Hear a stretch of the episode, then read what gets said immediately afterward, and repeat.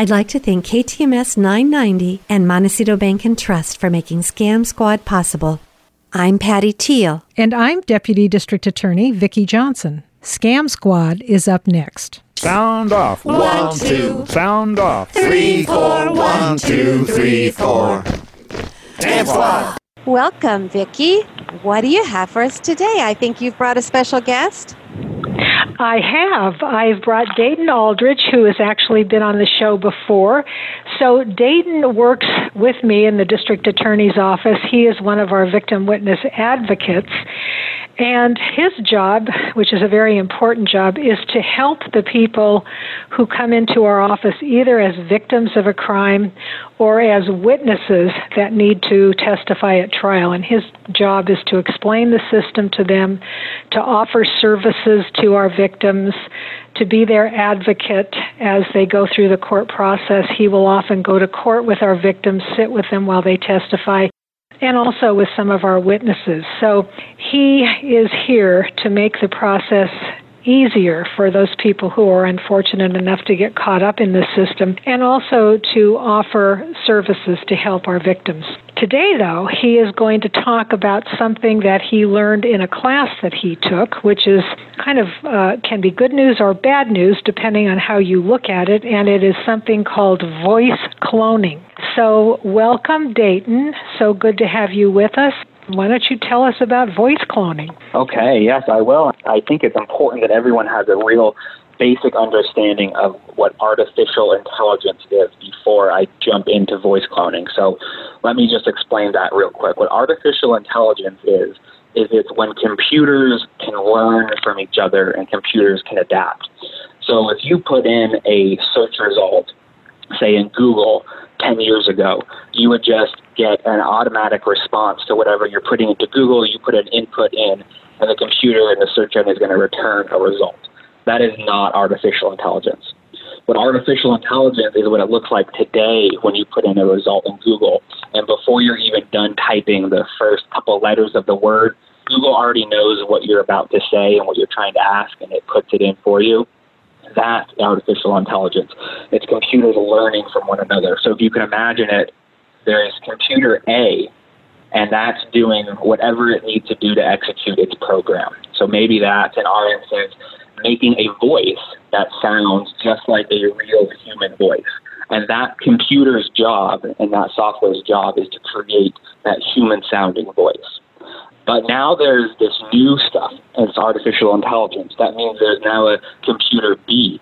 Computer B's job, its job, it's what it's executing, is it knows what a human can detect, detect in a fake voice and what after lots of testing and research, humans are able to detect things like pauses or stutters, and a human can say that doesn't sound like a real person, that sounds like a robot. So now that B computer is feeding that input over to the A computer. So the A computer is learning what humans actually understand and can pick apart as knowing what a real voice is or a fake voice.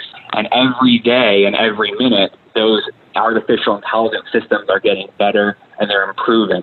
And it's exponential how fast they're improving and how much faster and better they're getting. Sounds a little bit alarming. it is alarming, so but I have noticed that you get robocalls and they kind of pause or stutter. They're not so perfect, so I've noticed. Exactly. Mm-hmm. They're not, but that's going to quickly change, unfortunately, because what's happening now is that the crooks and the fraudsters and the criminals are figuring out how to use this artificial technology to try to take advantage of us.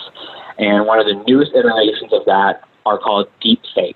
And a deepfake is a media um, or a person using the media um, or a media file to manipulate that and to fake other people into believing what they're trying to put out there is true. So, for instance, we've all seen or heard of the stories and videos of like a political leader giving a speech, and then a day or two later, we'll hear on the news that wasn't real. That was actually a hacker or a fraudster created that and made that political figure say words actually coming out of that person's mouth that never happened in reality. It was manipulated. It was fake. Okay, and that's the visual version of it. But the audio version of it is, is even easier. And in recognition of this, that this audio thing is, is so much easier to do than the video component of it, uh, the FTC actually had a workshop at the end of January of this year, January 28th. And they were examining this subcategory of deepfakes known as voice cloning. And these voice cloning techniques, they generate near perfect reproductions of a person's voice. So the type of people that the FTC had on this panel was the FTC commissioner themselves, attorneys from the U.S. Department of Justice, Microsoft Defending Democracy uh, Tech and Operations Director, and representatives of DARPA. DARPA is the Defense Advanced Research Project Agency. They work out of the Pentagon. DARPA is the same agency that works on things like when the aliens invade, what are we going to do? Or if the volcano goes off in Wyoming, what are we going to do? That's what DARPA does. So the fact that DARPA is is involved with this makes uh, me think that it's very serious. There's the clear, you know, fraudulent harassment uses that crooks can perpetrate against us and consumers and us as individuals. But also, I think the reason that DARPA is interested in it is because you can imagine a fake, deep fake voice cloning phone call from political leader A to political leader B threatening some sort of action or doing, you know, or, or, or making a deal with a non-government actor that's really just a hacker in, in their mom's basement. And then the damage that that could cause on a global and international scale. Um, that's why it, it's getting the attention from the FTC and from DARPA that it is. But for us as consumers, it's going to be much smaller scale than that. And exactly what you mentioned, Patty, is when we get these calls now from the crooks, it, it, you can tell that it's a fake voice or that they're pausing and you can tell that it's not a human or something's just not right. Unfortunately, in the near future, that's going to change. And they will be able to create voices that sound just like a real human. So, so some of these scenarios that came out of this FTC conference at the end of uh, January were these fraud-based, harassment-focused criminals could take advantage of this technology, and that deepfake audio could be used in tandem with deepfake video to create a very realistic uh, sexually explicit video that could be used for extortion or blackmail purposes. That could be on a you know small scale for us, for just average people, consumers, as much as it could be used for people in you know positions of power. And a criminal could follow up and create a fake phishing email, phishing emails we've talked about before, with a voice phone call from somebody who sounds like maybe a trusted contact or imagine this a CEO of a company, and then somebody has cloned the CEO's voice and gotten a hold of the contact list of the company and is now calling brokers and ordering transactions to be done, all with the voice of the CEO, the voice that everyone knows and recognizes. That voice yeah. can be manipulated by a fraudster. We can imagine the damage that could be done. Vicki was right. It is scary. It's kind of like a science fiction movie. I don't know. It is, it is. yeah. Yes, I don't know how hard it is to do, but when you talk about the grandparent scam, you could get the real grandchild's voice. Absolutely. Exactly. Yeah.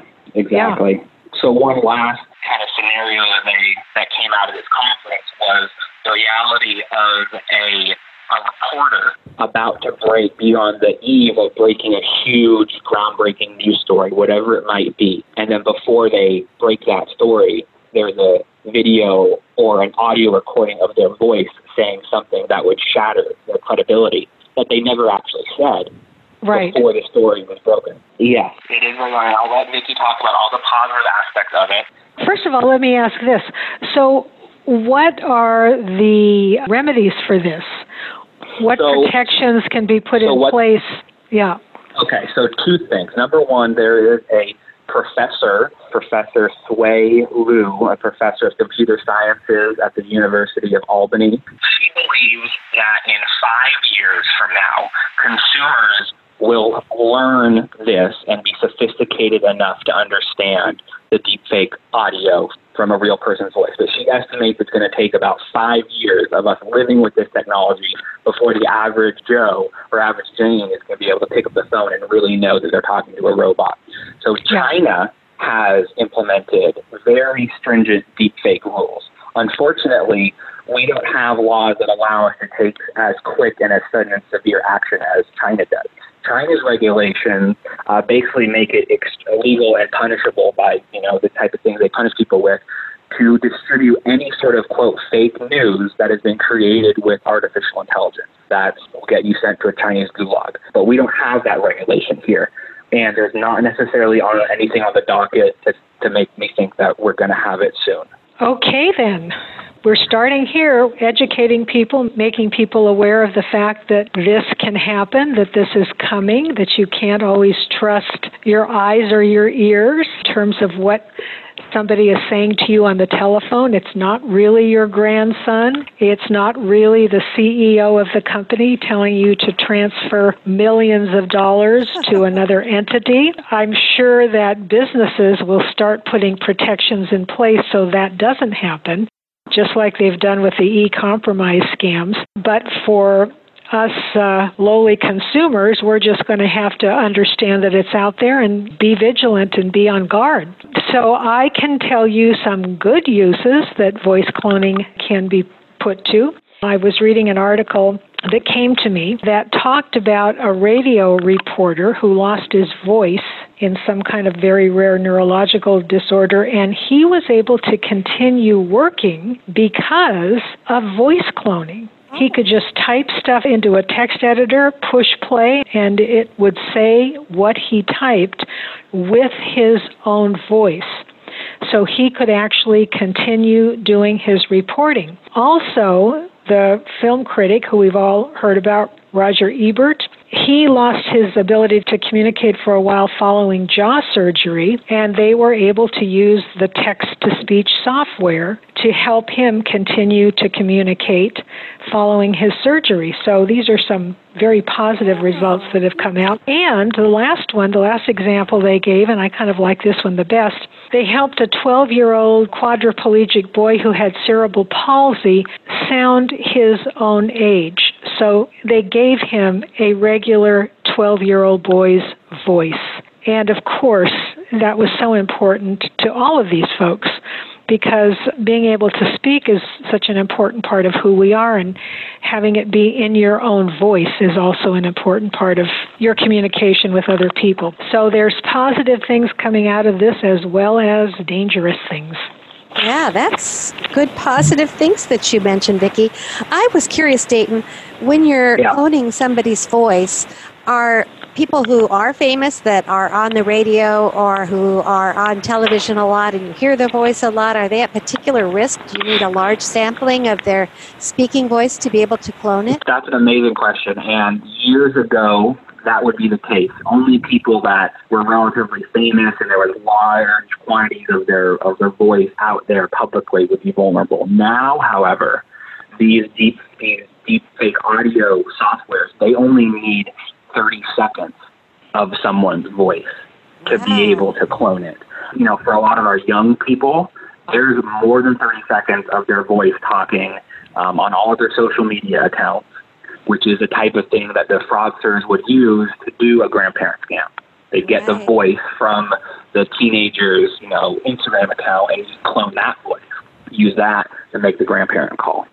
So here's something interesting that came out of this article. The scientist that is working on this said that if you're interested in voice cloning, he recommended that you take a few hours, it sounds like you only need a few minutes, to record yourself speaking in a quiet place because it's important to bank your voice so that you have it in case you ever need it. I thought that was very interesting. Patty, do you have any more questions for Dayton? No, thank you, Dayton, for keeping us up on the latest and greatest, uh, whether for Absolutely. good or bad. It's good to know. Yes, I'm sorry yeah. for always being a doom and gloom person. okay, we're used to it. this is what we call late breaking news right on your show, Patty. Absolutely. Thank you yeah. so much. So, are you ready for some good news? More good news, yes. Okay.